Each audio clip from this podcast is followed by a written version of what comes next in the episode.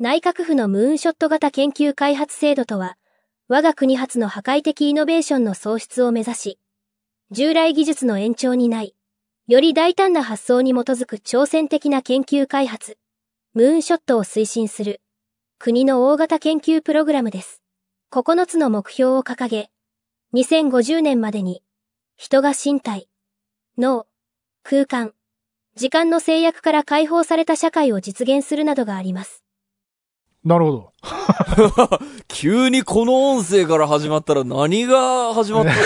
ポッドキャスト間違えたのかなって思うね。そうね。あの、実験的に、そのニュースとか、なんていうの、時事ネタとかを読んでもらうっていう。これ何？人工音声みたいな感じなの？そう、そうです、そうです。すげえ面白い。はいなこれ、これであれか、その、まあ、今週時事ネタの回ですけど、うん、えっ、ー、と、時事ネタをこれ読んでくれるので、えっ、ー、と、私があの、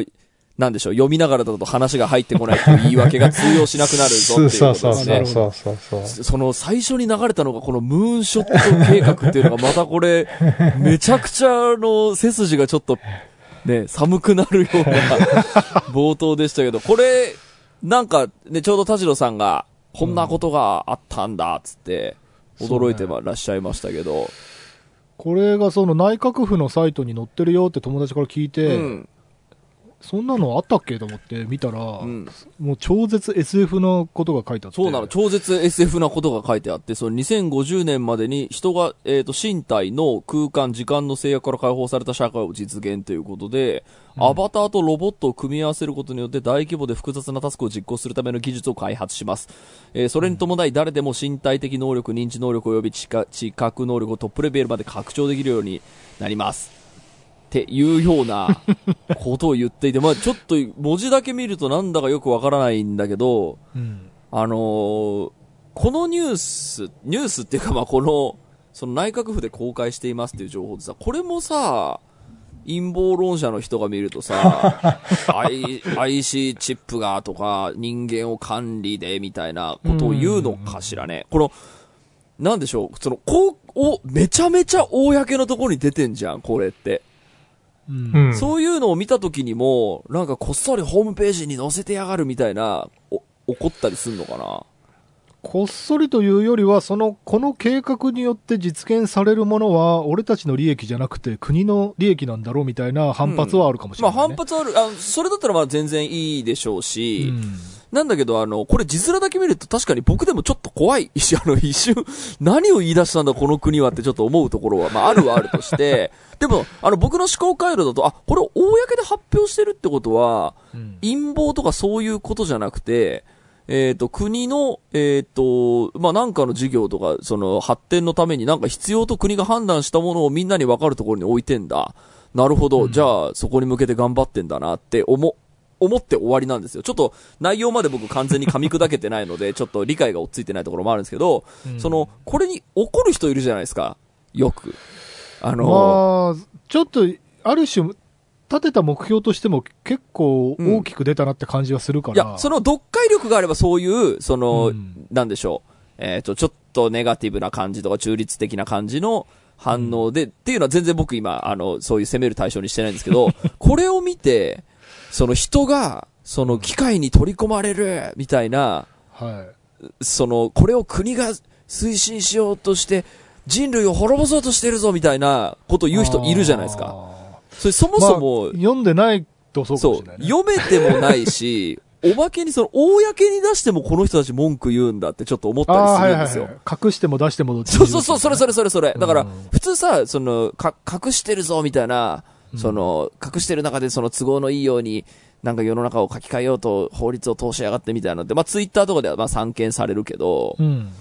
これっていうのめちゃめちゃ出てるじゃん、情報が。そうね。もうやりますって言ってんだから、やるんだって思う。で、それに対して、うん、そのおかしいとか、その人間的に反対だみたいなぐらいまでは僕全然、なんでしょう。あの、反応としてはまあ人それぞれあるだろうなと思うからいいんだけど、うん、これが陰謀だっていう人いるじゃん。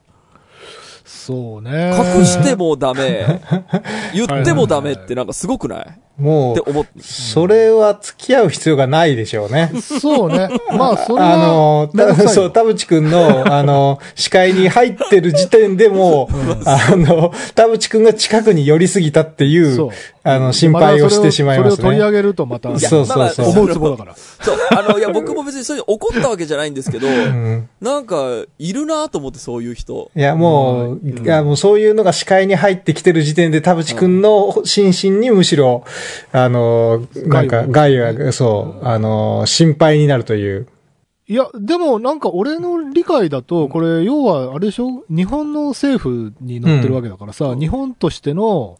まあ少子化であったり、資源がない国の未来をどうするかっていう時に、まあ労働力とかもさ、その、なんていうの、一人が10人分のタスクできるんだったら、あの、うんうん。労働人口10倍になりますよねとか、その、そういうことなんじゃないの？いろいろ含めての、いや、そうそう。だからもう、内閣府が、こう、科学系、科学系の、あのー、基本方針が一個ドンとあって、そのうちの、なんかまあ、突拍子もないところから逆算して、現代の技術開発につなげていきましょうっていう、まあ、いわゆるだからムーンショット型っていう、なんか、なんか手近なところから、えっ、と、ベースアップするんじゃなくて、もうボトムアップするんじゃなくて、もうトップダウンの、うん。っていうような、もう何年までに月に行くぞっていうのを決めて、ロポ、ロあの、もうその時点では突拍子もないんだけど、ロケット作りましょうみたいな話としてのムーンショット型なのであの、あの、逆に言うと、目標が、なんかこうやってこうやってこうやったらいけんじゃねみたいな話じゃ全然ムーンショット型にならないっていう。そだねん。ああ、なるほど、なるほど。だから、その、なんでしょう、少子化だったり、高齢化だったり、技術後進国にななってしまっていてだったりっていう、だからそこに関しての、これ日本という国どうしましょうっていう中での一つの、そあそうそう。方法論です。そう方法論ですね。あ、うん。だから、なんか、なんでしょう、なんだろう、な、なるほどなと思うし、それでなんか世の中がね、だって、ね、しもう少子化完全に止まんないのに、その、なんでしょう、子供作れっていうのよりかは、より、なんでしょう、そうこうね。現実的という、にには僕には見えるので、まあなんか、なんでしょう。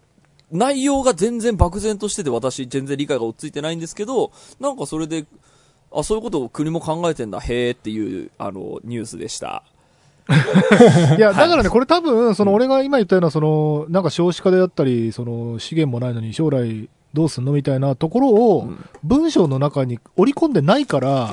めちゃくちゃ広角機動隊っぽくなっちゃってん確かにだよね。ね。で、あそうそう多分それ政府としては言いたくないんだよ。いやいや、えっとね、だからこ、こ、れ自体うは、んそれが、田代田代さんが言ってるような、きあの、問題意識があった上で、うん一つの方法論としてのムーンショットであって、要はなんあはいはいはいか、あの、メニューはいっぱいあるんですけど、それのうちの一つなんですよ。で、そのはいメニューはこういうロジックで考えましたっていう基本方針自体に、その、あの、要は、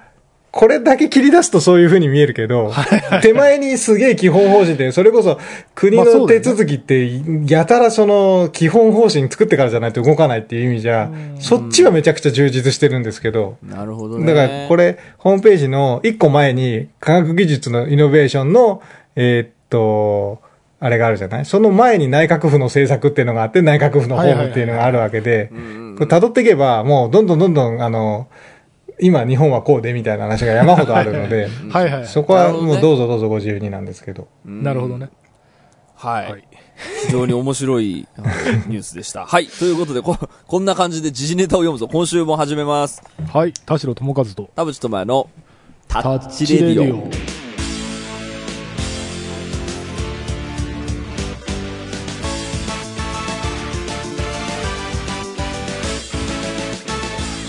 改めましてこんにちは、田代智和です。改めまして、こんにちは、田淵智也です。この番組は作曲家田代智和とミュージシャン田淵智也がお送りする閉塞感ダハレディオでございます。さあ、ということでですね、自動読み上げ機能という、あの、新しい機能がついたことで、時事ネタがよりわかりやすく、そして、私ももう、あの、話が理解できていませんっていう言い訳が通じなくなるというね、あの、追い込まれての時事ネタの回になりますので、はい。はい、いい議論になればと思っています。今週も30分間あなたの閉塞感を、ダハタッチ。タッチ。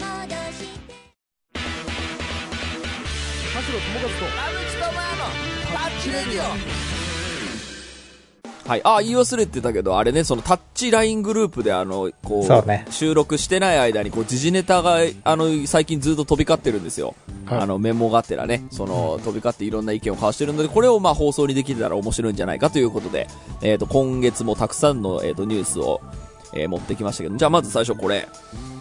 電動キックボード、ほぼ自転車扱いに。3月4日、乗り物ニュースの記事です。道路交通法の一部改正案が3月4日、閣議決定されました。新たな車両区分が設定され、最高時速 20km 以下の電動キックボードがその区分に含まれます。公道走行については、運転できるのは16歳から、免許不要で、ヘルメット着用は努力義務となります。走行できるのは基本的に自転車と同じで、一部歩道も運転が可能になります。あということで、えー電動キックボードはほぼ自転車扱いにということで、うんうんえー道路交通法が一部改正されまして閣議決定されましたよっていうのでなんか最近、あの東京都内だと結構増えてるんですよ電動キックボード、ね。でシェアサイクルも始ま、あのシェアキックボードも始まっていて、でまあ、いつからこの法案の動きがあったのかわかんないんですけど僕なんかよ予想より結構早くあのまとめてくれたなっていう印象があってうん。なんかこの混沌としてる感じどうするんでしょうっていう時間が意外と短く終わったなと思っていて、確かに。で、あの、ちょっと前までは電動キックボード免許が必要っていうのを、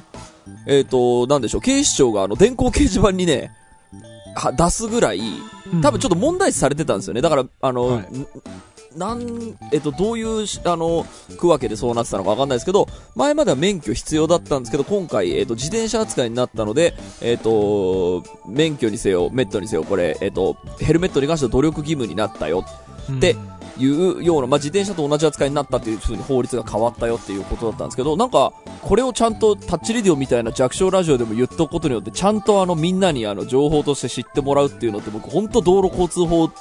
に、とかのそのちっちゃい法律においては僕大事だなと思っていて、うん本当にあの、自転車は右側の車道走っちゃいけませんみたいなの、未だに知らない人いるんですよ。そうね。お前何？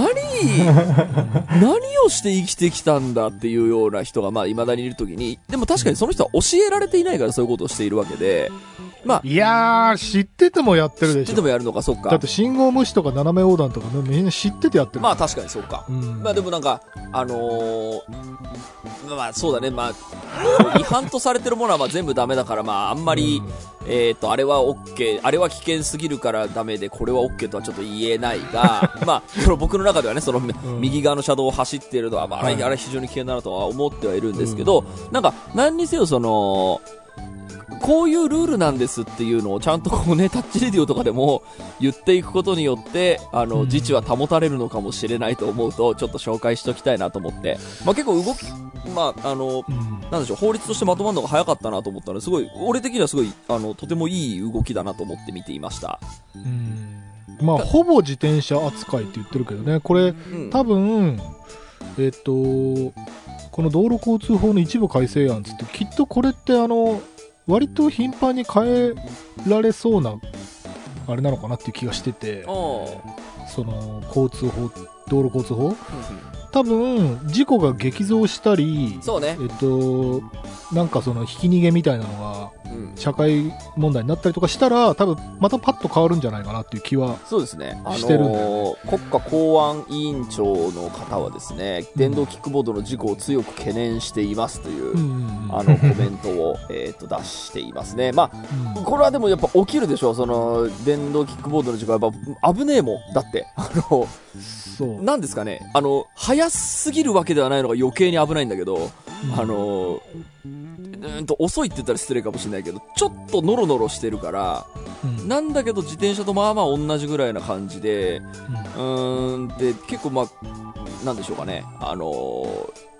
言った、自転車ほどあの、漕ぐのに必死とかじゃないから、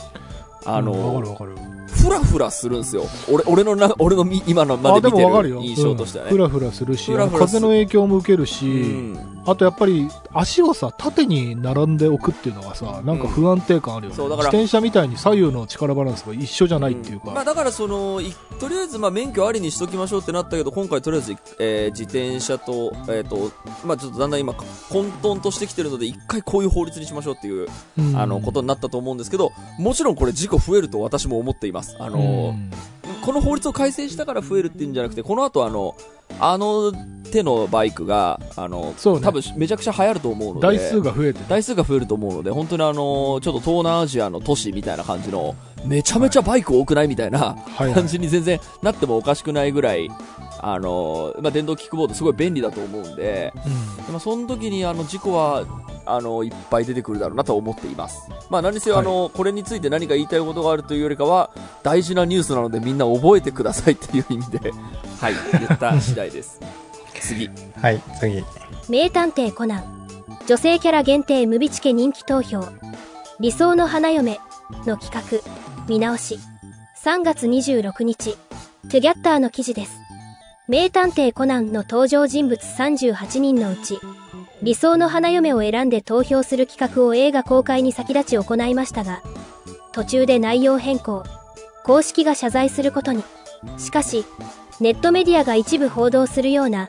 フェミニストの批判やネットクレーマーからのクレームで企画が潰されたのではなく、ファンからは、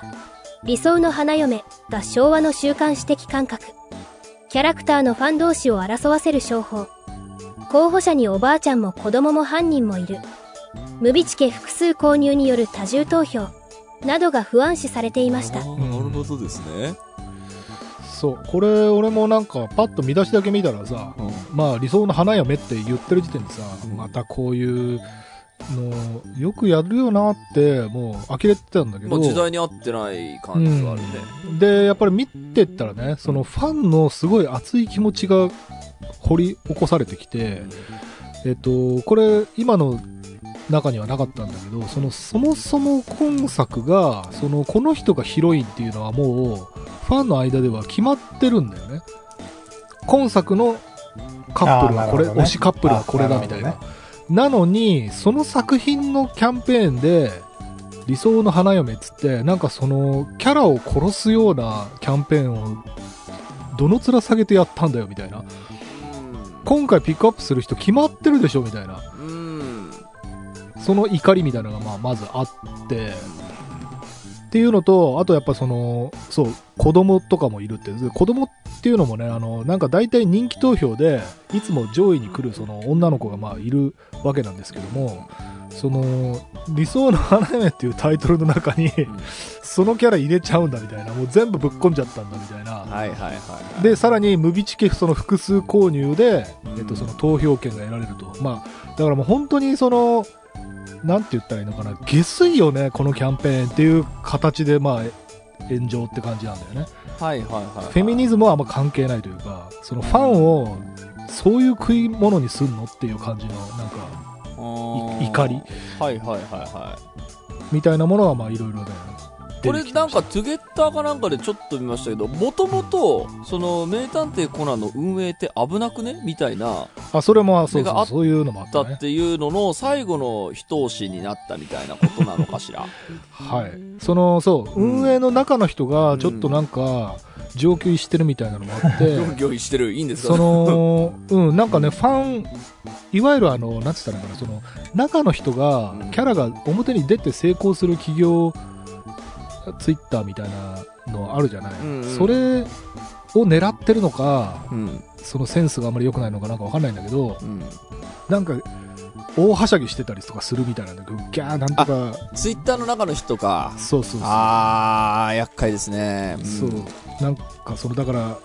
ファンが好きなキャラクターが出てきた時にさそのファンはさキャラなんとかさみたいなのあるじゃない？そのノリを公式がやってたっていうあー、なんかこれはそうね、でちょっとファンもなんか自分たちが喜びたいところを、なんか公式が先に盛り上がってて気持ち悪いんですけど、あららら冷めるんですけど、みたいなのもちょっとあったっていう。やっぱ自己承認欲求が満たされてしまったんでしょうね。わかんないけどありますありますはいはいいろんな問題がこう複合、その、うん。た積もりに積もって、うん。もう爆発したみたいな。まあ、そうですよね。その最後の爆発がそれだ、これだったっていうことですよね。もともと、なんか、このちょっと広報はいけすかないよねみたいなのが多分あったんだろうなとは思うんですけど、ただ、えっ、と、僕これ記事を実際読んだとしても、はい。えっ、と、なんでしょう。えっ、と、批判が、えー出たっていうことの根本に、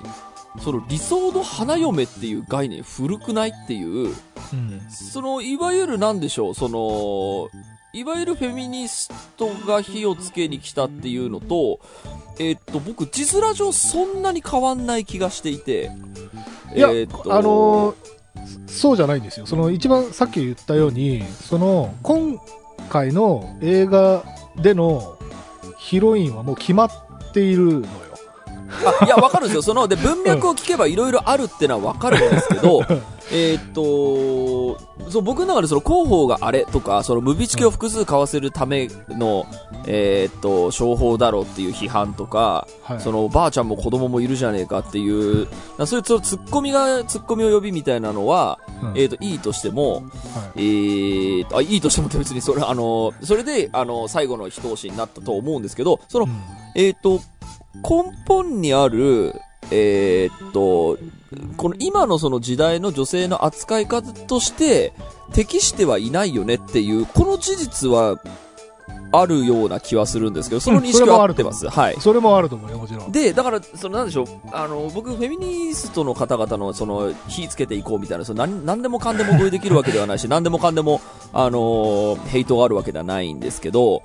うーんと、やっぱり、見出しがさ、謝罪の理由はフェミ大炎上ではないって書いてあるんですけど、うん。でも僕の中では正直あんまり変わんないというか、はいはい。その、単純に、うん、理想の花嫁か、うん、時代に合ってないなっていう認識で全然終えられるだけのニュースだし、はいはい。うーんと、その内部がどうだったとしても、正直そこの後の使用抹殺はどうでもいいなっていう印象があってですね。ああ、なるほど。細部は、なんかあんまり俺の中で、その、そっか、これまでの炎上とはわけが違うんだみたいな感じの、うん。えっ、と、新しい発見はそんなになくて。まあ根本、え、違うのかな？どうだろう？えっ、と、いや、わかんない。俺はすごい違うなと思ったけど。うーんと、うん。ムビチケ複数購入を煽ってる狙いだろうみたいなのは、まあビジネス的な理由があるから、まあ批判しようと思えば最初からできたしな、みたいなのとか、広報が鬱陶しいみたいなのも、なんでしょう、まあ元からあったことだしっていうぐらいの認識でしかなくて、うん。えーっと、ただそれは別に炎上し、その大きな炎上にはなってなかったわけでしょ？そのうんムビチケを複数購入させるみたいな。例えば今までもきっとあったでしょうし、それだからあれだけの興行成績を出してたと思うんですけど、まあ、ファンも喜んでるし、運営も、んなんでしょう、儲かってんだから、ウィンウィンでいいんじゃんって、すっげえ外野から見ると僕思うんですよ。あ、だから今まさに田淵君が言ったファンも喜んでんだしが欠けてるわけじゃん、これ。大きく違うと思うけど。えっと、あ、そうそうそう。えっと、だから、その、えっとこれはファンが喜んでないんだよ。あ、そう、で、なんか僕的にはた単純にやっぱり、その理想の花嫁っていう、えーっと、アイディアが、うん。まあちょっとその、広告的にはちょっと厳しかったですねっていう印象の、えーで終わるので、うーんと、だからそっから先はなんかすごいね、どうでもいい気がしちゃうんですよね。だかなるほど、なるほど。らコナンのファンが悲しんでるんだ、なるほど、これは悲しいことでしたね、で、うん。終わりというか、まあ、今後はだからそういう、ちょっと時代に遅れのトンチンカンな、その、広告はないようにしたいね。これはまあ我々も気をつけなきゃいかんねって思うぐらいなんですけど。いや、でもね、俺、さらに、その、俺が今回いろいろ思ったことの一つが、やっぱり、その、これだけのビッグタイトルじゃない、うんもう、コナンと言ったらもう、本当に、ドラえもんとかポケモンとか、その、うん。モンスターコンテンツだよね、うん。で、モンスターコンテンツの候補がこのレベルなんだっていうがっかり感、はいはいはいはいはい。それはあると思う。それは確かにあるねこれが、なんかちっちゃなコンテンツだったらまだしもさ、うんうんリテラシーそこなのって、時代遅れどころの話じゃないぞっていう。だその時にさ、あ、やっぱだって広報もダサかったもんねっていう、うんその、そこで、その、なんでしょう、あの、いよいよ化けの皮剥がれたぞみたいな感じになっているのかしらね。なんか、っていうか、やっぱりんメジャー、あの、ビッグタイトルに対する、対するがっかり感って、やっぱりその、なんだろう、えっ、と、もっと品を、品格のあるものであってほしかったっていうことまでも裏切るんだよね。まあそうですそのね。ファンからしたらさ、それこそもう何十年来のファンがいるコンテンツなわけうじゃない。ん。だからやっぱりもうちょっと品格持ってほしかったなっていう感じは多分あるんじゃないかなとう思うからそうねだそこのがっかり感はちょっと俺はどっちかというとファン寄りで、はい。あのーこれどうして OK したんだろうねっていう感じはしている。そうですね。分かった分かった。だからね、ちょっと田淵君の言ってる論点と俺の論点がまたズレうんうんうんを生じてて、うん何がズレてるかっていうと、その田淵君の言い方だと、えっと、これを見出しだけで、うんまたフェミニズ、フェミニストがギャーギャー言ってるわ、つって、中を読まない人がいると、なるほど。この真意が伝わらないぞって話なのよ。なるほど、なるほど。そっかそっか。だから、その、またフェミがなんか言ってるぞっていうのが、なんかやっぱりダサい炎上のさせ方みたいな、うんうん。えそう、言いがかりとかレッテ。ルがあるんだね。そう、それは確かにそう私もあったもんな。なるこほど。れ言いがかりじゃないっすよ、みたいな。こう、深読みするといろいろ出てきましたようなんか僕、あの、ジェンダー系の炎上にちょっと疲れているところがあって、うーんと、なんでしょう。ちょっとほら、故障とかでもうナースって言っちゃいけないとかさ、ああ、はいスチュアデスって言っちゃいけないとか、はい多分僕もなんかあったか？なんだっけ、ハイボールおじさんって言ったらダメみたいなさ。自分、自称はいいんだ。自称はいいけど、その、ひ人に、うん。うん。その人に対してそういうの言っちゃいけないっていうのは、うんわかるんだけど、その何でもかんでも故障警察みたいなので、はい、それ、あのーはいアウトジェみたいなアウトみたいな、はで、広告に関しても、はい、これ、えっ、と、アウトみたいな、ちょっと正直疲れてるところがあって、正直うんマジでどうでもいいなと思って。思っているのがあって、で、うんでも忘れちゃいけないのは、女性蔑視って良くないよっていうこと。はいっていう、その、それってさ、なんか、時代がどうとかじゃなくてさ、見りゃなんとなく思いません？なんか今時代に合ってないとか、普通、普通なんだろう、今の時代だったらこうしないとか、それは、うん。あのーなんでしょう、えっ、と、女性蔑視発言だよみたいなのの、なんか何割かが本当にただの言語警察みたいな、はいはいはい。すごいしょうもない理由で目つけてて炎上みたいなケースが多くて、わかるだからちょっと正直疲れてるところがあるんですけど、ただ、あの、なんでしょう？僕はその、えっ、と、何もその、その女性蔑視を、えっ、と、肯定しようとか昔みたいに戻れとかそういうことを、ま、言ってるわけでは 全くなくて、もい。普通に見たらこれ女性が悲しむから良くないよね。で、それでいいんじゃないの？って普通見りゃわかるじゃんってちょっと思って、そこで終わりでいいかなと思って、そこで炎上させるとか、言葉のその定義の仕方を、その、定義し直すとか、なんか、謝罪に追い込むとか、田淵君はリテラシーが高いから見てわかるじゃん。で、そんな、だからそれこそこんな企画やんなきゃいいじゃんで済む話なんだけど、やっちゃってるから、うんもう炎上するしかないんだよね、もう結はいはい。論としては。まあそうですね。仕方ないよね、もう。だって。そう、だからそう、これで言うと、その、あ理想の花嫁企画っていうのが、まあ確かにこれ今やったらあんまり、受け良くないだろうなっていう、その目的と手段がちょっとずれてる感じ。目的は多分、あの、たくさんムービーチケを売ることだったかもしれないですけど、うんまあそれの企画としてはちょっと厳しかったよね、みたいな、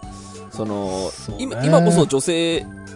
なんか女性人気投票しようとかでも全然良かったのに、うん。その、まあそこはだからその、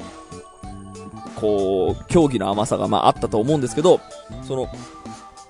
こういう系の炎上の裏には僕いつもこのあの、えっ、と、ジェンダー炎上疲れがあってですね、はいはいはい。もう故障とか、うんあの、こういう風に言わなきゃいけないとか、うん。なんかそうじゃなくて普通に、その男も女も気持ちいい世の中になるようにうん。していきましょうっていう、そうね。なんかもっと話は簡単なはずなのに、本当故障とかで縛り付けるとかさ、その、こういう絵を描いたらダメとかさ、なんか、すごい目的と手段がずれてる感じがして、なんか、すごいなんかね、あんま見たくなくなってきたんですよね。なるほど、なるほうん、ど。と思う。あの、この、あのニュースが見たくないとかそういうことじゃないよ。だから、それって本当に、そのコナンテクスチャーのうん強者の人たちの言い分でしょ？そうそうそう。だから田淵君にとってのドラえもんみたいなものだよ。そうのだからそのなんか、なんつったらいいの、こう、静香ちゃんの理想の旦那さんは誰コンテストとかをやってるわけだよ。うんその作品とか全然無関係のところで。うんうんうんで、今回の主役はジャイアンだぞって分かってんのに、あの、なんかその謎の出来すぎくんとかまで引っ張り出してきて、ん。あの、のび太のお父さんとかまで引っ張り出してきて、はいはいは誰が静香ちゃんの旦那にふさわしいとかいうん。うコンテストをやったわけだよ。い。うん。で、その中に犯人までいると。それちょっと異常じゃないっていう、そのファンから見たら異常なコンテストじゃないっていうことそなのファンから見たら異常ですっていうところの炎上は 正直ファンじゃない人から見たらどうでもいいことなので。あ、それはそうだよ、もちろん。ファンあのファンは炎上もあファンの人が怒ってんだ。なるほど。で俺の中で終わりっていう感じがすごいあって。だからそれが本当うんにその社会問題でみたいにそのまで発展しなくてもまあ中で揉めてんだったら中で収めなはれぐらいな気持ちでしかまあだから本当にファンとうんその運営のうん。その炎上と謝罪だから、うん。まあ別にその、なんだろう、どうでもいい人はどうでもいいで。だからその何でもかんでもそのね、こう、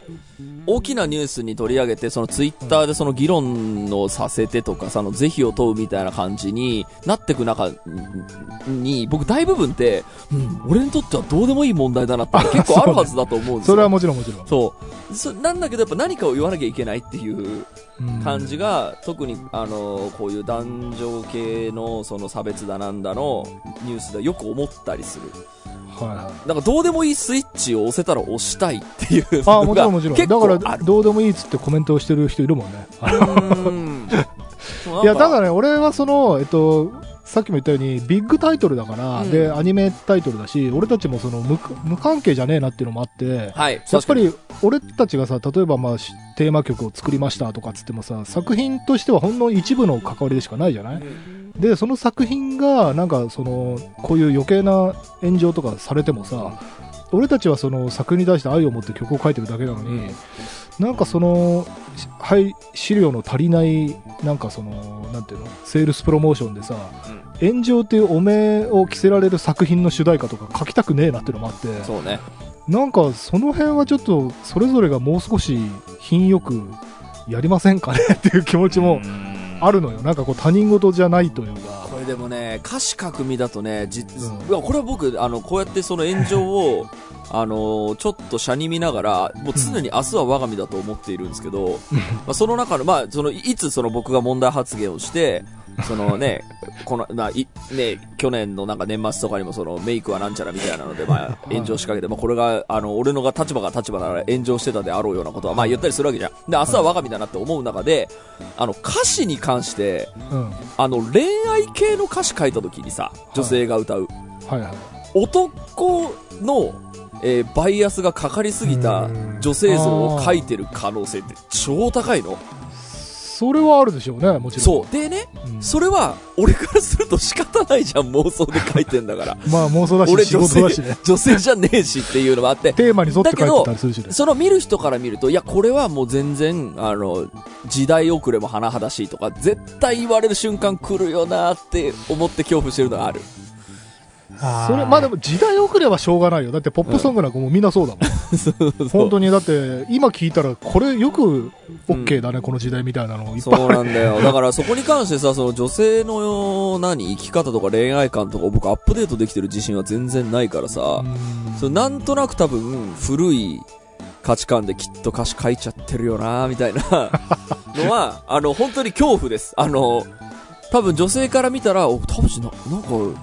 めちゃくちゃ古いこと言ってないみたいに思ってる人今いっぱいいると思いながら。まあその、ふ絶妙な古さがテイストとしてまあそれもね、それもあるそれもあるけど、うんまあなんとか時代に、あのーこう、馬鹿にされないようなギリギリの立ち位置でいたいなとも思うし、まあ見つかりすぎたくないなとも思うし、えーっと、なんでしょう、明日俺が急に謝罪に追い込まれるみたいなこともまあ全然、何気なしに書いてる歌詞でもあるだろうなと思って。まあ、あの、歌詞っていうよりは、やっぱり表現者として表に何かを表現した以上は、いつでもそのリスクはあるよね。うん。なんか、しょうがないっていうか、本当に気づかずに、うん。なんだそれこそ自分の中にある、その、なんていうの、バイアスというかな、なんだろう、あの、自分でも非難されるまで気づきもしなかった、はい。あ自分の中で当たり前となっていた、そうなそうんていう。の、問題概念みたいなの？はあると思うよあるあ。る。まあ僕はあの、歌詞だけじゃなくて、そのね、あの、タッチレディオで何言うかとか、そのブログで何言うかとかさ、まあ、きっとずーっとその、さらされ監視社会だからね。そう監視してる人いると思うよ。だから目指したくないんですよ、もう。ここれ以上もそうな、はいこれ以上は、これ以上目立ったらもういつでも、いつだって炎上う。もう本当に嫌です。本当に。はい、次行き、次行きましょう。はい、はい、次行きましょう。はい。シラフこそクール。あえてアルコールを飲まない生き方。ソバーキュリアスが話題。2021年10月26日。PR タイムスの記事です。方丈社が飲まない生き方ソバーキュリアスを発売しました。新たなムーブメント、ソバーキュリアスについて語った本です。元は飲酒歴のある人で、禁酒を選ぶことで健康で有望な選択肢を手に入れることを言い、酔っ払う以外失うものは何もない、と、ソバーキュリアスを選んだ時のメリットを説明しています。新しい、あの、えっと、概念が出てきたんですよ言葉ね。うんソバーキュリアスっていうのは。で、これ僕なんで知ったかっていうと、あの、コンビニで売ってる、はい。えーっと、ウィルキンソン炭酸水のメーカーのね、なんかジンジャーなんとかみたいな新味が出てたとこ、とこに、うん。その、告知シールみたいなの貼ってあって、そこになんかシャープソバーキュリアスって書いてあって、うん。あ聞いたことねえ言葉だなと思って、調べてみたら、えーあえてアルコールを飲まない生き方、それがソバーキュリアスですって書いてあって、で、いや、なるほど、新しい言葉が出てきたのかと思ったんですけど、これは、ノンアルコールってことじゃないのかなっていうのも、ちょっと同時に思ったりして、はい。言い方かっこつけただけ感も面白いし、それを一番最初に僕の目に入る形で提供したのがウィルキンソンっていうのも結構僕の中でツボで、はいはい。あの、まあもちろん本で出てたっていうのは後から調べて分かったんですけど、うん。まあ、えっと、なんでしょうかね、その、こうやって、こう、あの、いい意味で耳当たりのいい単語をつつけて、えー、つけることがやっぱり広告に意味があるのかな、とも思ったんですよ。はい。だから、あの、その、ウィルキンソンのさ、その、えっと、パッケージに、えーっと、お酒代わりに飲んでも OK みたいな感じの広告だと多分ダメじゃないですか。はいはい。それよりも、ソバーキュリアスって知ってるみたいな、うんちょっといけてますよ、これっていう、そのために、はいやっぱ単語の力って必要なんだ、広告にっていうのは、ちょっと思ったりもしたな。っていう感じです。確かこれ流行るんですかね？どうなんだろう？あのーノンアルコールじゃんだって。ノンアルコールはね、あの、まあ、ソバーキュリアスの流れのちょっと前だと思うんですけど、モクテルっていうのがちょっと流行りましたけどね。モクテル？モクテル。知あらない、なんかその、あれですね、要はアルコール抜きのカクテルですね。いろんなノンアルコールカクテル、ノンアルコールカクテルね。そうそうそうそうそう。はい知らない。ああ、なるほど。モックとカクテルの組み合わせの造語だ。そうはいそうそう。とかが流行ったんで、言ったら、まあ、ソバーキュリアスっていうのは、まあ、その飲まないっていう、こう、ライフスタイルとかね、生き方とかっていう、あの、総称で、まあ、それを体現するというか、それを、まあ、手助けする。そそれの時に飲むようなもんがモクテルみたいなもんで。なるほどね。まあ、あのあとは最近ビアリーって言って、あれですよね、低アルコール飲料、あはいはい0.5%。低アルコールねうん、そう。が、面白いですね。よく考えましたね、あんなの。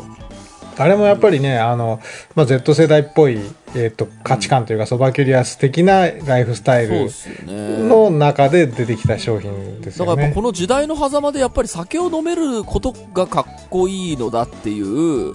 ちょっとこう、固定観念があったってことですよね。まあ、前までは酒が、まあ、その、コミュニケーションには、こうんう、欠かせなかったよね、だったんだけど、うんもうそもそもなんか、なんか時間の無駄みたいなことに、なんか多分、あの、お酒がこうね、えー得られる、その、よ飲んだくれとか酔っ払いみたいなものの、こう、だ、ダサいとは言わないけど、そっちの方に多分行ったんじゃないですか？か、なんか。なんかあの若者が飲まなくなってきてるっていうものに対するうん。こう同調していきたいっていう多分そのなんていうのす時代の最先端行きたいっていう企業側の気持ちもなんとなく透けて見えるんだけど、あとやっぱもう一つその健康志向もあまあそうですよね。あったじゃない、うん。でここも書いてあるけど元は飲酒歴のある人で禁酒を選ぶことでって書いてあるじゃない？だからもともと飲まない人はここに含まれない。あまあそうね。飲めない人っていうことではないですからね。そう、だからこれって要は、えっと、禁煙とか禁酒とか、まあ、断酒みたいな、そのネガティブな言い方をうん。ポジティブに言い換えてるだけで、うんえっと、禁酒って言うとなんか制限されてる感じするじゃない？で、あと、なんか例えば上司と付き合う時とかに、あ、ちょっと酒今やめてるんですよとかつって、なんかネガティブな、ちょっとネガティブな感じ。ね、否定的になっちゃうのを、あの、あ、僕ソバーキュリアスなんで、つって、なんかその、信仰の一つみたいな感じで、堂々と言えるみたいな、うん。なんかそこにコンセプトがあるような気はするんだよね。うんその、だから金とか段とか、その、ノットなんとかじゃなくて、うん。そうね。えっと、ポジティブな言い換えというのかな。はいはいはだからまあ、そのコンセプトはすごい、なるほどね、うまいこと考えたい。な置き換え、ポジティブ置き換えみたいな。あ、そうそうそう。だから、その、やっぱ単語が強ければ、あの、うん流行るっていう歴史はやっぱ今までいっぱい見てきているので、うん、まあ、有効なんだろう。私、ソバーキュリアスだから、なんつって、ででも多分、その、要は、えっ、と、なんでしょう、えっ、と、ノンアルコールのものを飲むっていうことがソバーキュリアスみたいな感じで多分今後なっていくでしょうから、そうなると、まあ元の意味、完全な意味から少し離れて、うん、うん、えっ、と、要はもうノンアルコールのものを飲むっていうことがソバーキュリアスだっていう、うん。あの、なんでしょうかね、SDGs とかとなんか同じようなサステナブルとかと同じ感じになってくると思うんですけども、言葉のゲームみたいな、その。感じになってくるだろうなっていうのはちょっとこう、なんか耳当たりのいい言葉を作ってしまったことの功罪はありそうな、功罪じゃないけどね、あの、影響はありそうな気もするんですけどね。シラフ、まあ、ソバーって要はシラフをね、英語に言ってるソバーって言ってるだけだから、うんうんうんうんなんか日本だったらシラフでも別に、もしかしたら例えばシラフ飲み会やろうよみたいな感じでね、あの、うん。酒を飲まずに、うんなんかノンアルで、まあ、それをするとあの普通にあの、ランチミーティングみたいな感じとあんま変わらないんだけど、そうね。お茶喫茶店と何が違うんお茶ってことになるよね。そう、なるけど、でもまあ言い換えっていうのはね、それこそ歴史的にはあの、なんだろう、こう、ズボンがパンツになったみたいな、うんこう、なんか言い換えてるだけじゃん、それっていうのは、うん。新しい人にとってやっぱ新しい言葉を必要とするから。でもそれぐらいやっぱりその禁酒を選ぶっていうことがなんかあまり良いとされない背景がやっぱあったってことなんだね。やっぱの飲まなければ、まあ僕もまあどっちかというと飲まなければ側の人間なので、あの気持ちはわからなくもないというか、飲まないと喋れないみたいなところがまああるから、僕は普通にポジティブな理由で酒は飲んでいるが、うんえーっと、なんでしょう、飲まないやつは、あの、付き合い悪いやつって、思う人も多分、同時にいて、うんで、えーっと、やっぱ、そういう人が、なんでしょう、重要なチームには入れられなくなりとか、あの、喫煙所でほら仕事が成立するとかさ、あの、飲み会的な感じ。そうね。で、だから酒飲む側からしたら、その人たちの、なんでしょう、理屈っていうか、うんあの、行動経済的には、まあ、そうなっちゃうよねっていうのは分からなくはないですよ。の飲める人とやっぱ仕事しちゃうよね、みたいなのは分からなくはない、分からなくはないというか、その、そういう人がいても全然おかしくないなとは思うので、その、えっ、と、その先に、いや、酒飲む飲めないじゃないだろうっていう風に、ちゃんと、えっ、と、律するブレーキが必要だと思うんですよ。うんで、そのブレーキのために、あの、新しくその出てきたソバーキュリアスという単語のおかげで、その飲み会っていうものがアルコールだけを指すものではなくなった、その要は接待とか、うんえっ、と、交流会みたいなものが、アルコールだけを指すわけではなくなったってなったら、まあ、いい世の中だろうなとは思うけど、うんその通り行くかどうかはちょっとまあ様子になるところあるけどね。うんそうね。あとなんか、やっぱ言葉自体は、なんかソバーキュリアス自体がそんなに普及する気は俺はしてないんだよね。うんちょっと長いなっていう、あの、この2単語がまず長いなっていうのがあって、あ確かに。なんかソバキュリ、ソバキュリもなんか、うん、あんまり語呂が 良くないっていうか、確かに。ノンアルで別に良くないってノンアル、そう、だからノンアル、そう、ノンアルで別に良くないっていう感じでまだ私いるんですよ。なんか、そんなにこう、すげえ発明って感じはあんまりない。なんかせっかくさ、そのビール業者がさ、なんか、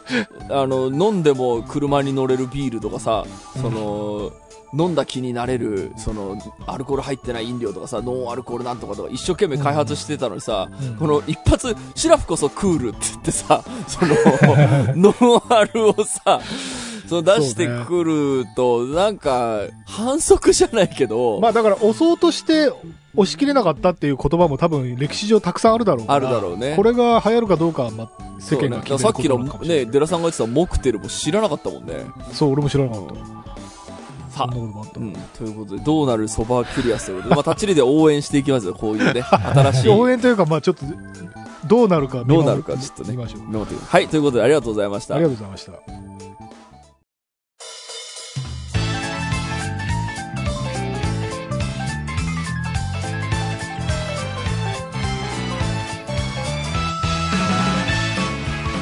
はい、エンディングのお時間でございます。今週もありがとうございました。番組のご意見、ご感想はブログのメールフォームよりお寄せください。タッチ二人に話してもらいたいこと大募集でございます。e メールアドレスはタッチリディオアットマーク Gmail.com、tacchiradio アットマーク Gmail.com でございます。オフィシャルツイッターの方もぜひチェックしてください。えー、そして、えー、エンディングテーマ、ハイタッチシナリオは CD が発売中でございますので、ぜひ、えー、メールフォームか何かから、えーと、問い合わせていただければと思います。ということで、はい。時事ネタ読み上げ。これどうやって作ったんですか、アデラさん。これはね、ボイスピークっていう、えーソフトは有料ですけど、あのー作った音声はもう自由に使ってくださいっていううん。アプリケーションですねそ。れいくらぐらいですか？1万5千円ぐらい。